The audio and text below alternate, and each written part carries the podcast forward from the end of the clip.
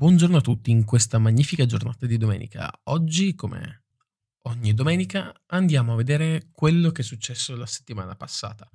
È stata una settimana un po' intricata. Andiamolo a vedere, però subito dopo la sigla.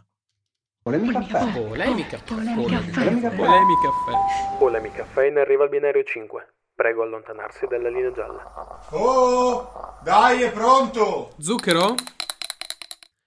Come prima notizia vi propongo quella che mi ha fatto più ridere, ovvero l'abolizione della pena di morte in Virginia. E voi direte, cosa c'è da ridere in una cosa del genere? Bisognerebbe festeggiare. Verissimo. Ma non mi ha fatto ridere quello, ma il commento di Ivan Scalfarotto sui social. E fa, ridere perché lui per in qualche modo commentare la vicenda ha detto eh ce lo meritiamo in fondo è un po' merito nostro che siamo il paese di uh, Cesare Beccaria e fa molto ridere come l'ha fatta passare come tipo una vittoria del partito di Italia Viva e, in questi giorni credo sia stato percolato non so quanto per questa storia lui e il partito ma, ma vedete è un partito che si automema no? è molto, molto piacevole perché sta togliendo il lavoro a tutti quei cazzoni come me che devono, cioè vivono di queste cose, di scherzare sulle stronzate che fanno uh, quelli della politica. Ma dato che lo fanno da soli, cioè, uffa, bisogna creare il nuovo partito dei meme e reclamare questa, questa cosa, che sono tutti diventati dei pagliacci da soli. Vabbè, passiamo in realtà alle cose serie. Um, prima notizia, come abbiamo già commentato durante la settimana, sono stati nominati sottosegretari e viceministri.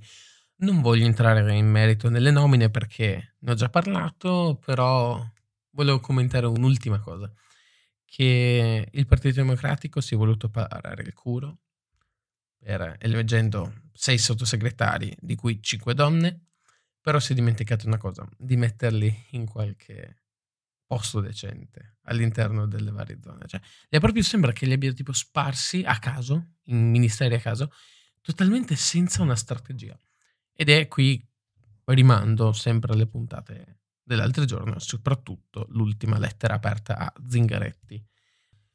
Come terza notizia parliamo di vaccini. Ne ho già parlato in settimana, però volevo parlare di un'altra cosa, ovvero che in seguito all'annuncio di AstraZeneca della riduzione della produzione e della distribuzione dei vaccini nel secondo trimestre del 2021 c'è stata una forte risposta da parte delle istituzioni europee. Infatti sia la Commissione e in particolare la presidentessa Ursula von der Leyen che ha annunciato che a tutti i costi proseguirà la vaccinazione con sempre lo stesso obiettivo uh, che vuole garantire di vaccinare il 70% degli adulti entro l'estate, ma soprattutto anche da parte del Consiglio europeo che si è tenuto il 25 e il 26 marzo, se ne è uscito con una forte decisione, quella di agire a livello unitario.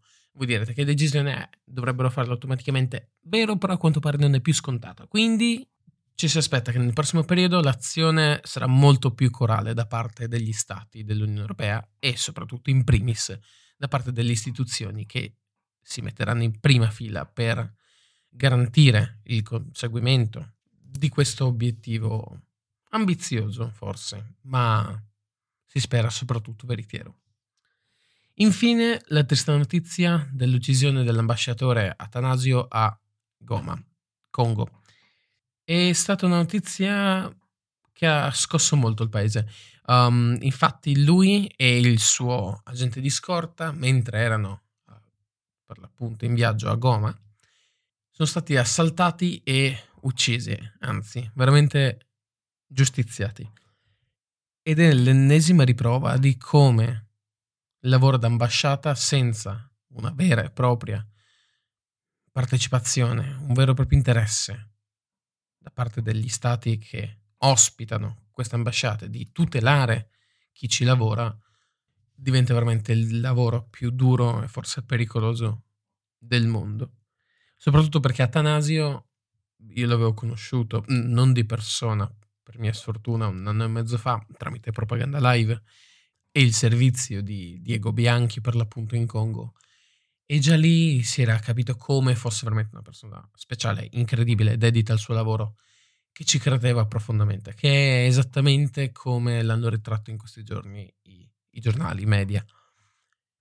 Però la domanda sorge spontanea. È stato fatto abbastanza per tutelarlo?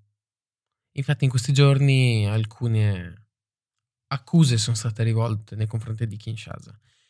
Di, del fatto innanzitutto che non abbia fatto abbastanza per proteggere per l'appunto l'ambasciatore italiano, ma soprattutto sono stati accusati di sapere quello a cui andava incontro e quindi di non aver fatto abbastanza anche per prevenire tutto ciò. Detto ciò, con questa amara conclusione chiudiamo la puntata di oggi. È stato il secondo recap che farò. Vi ricordo che d'ora in poi, ogni domenica, anzi, d'ora in poi, da domenica scorsa, per ogni domenica riproporrò alcune delle notizie uh, più importanti della settimana, quelle che mi hanno colpito di più, o quelle che comunque credo siano state più importanti uh, da riproporvi. Io vi auguro una splendida giornata, attendo i vostri commenti e mi raccomando, non incazzatevi troppo.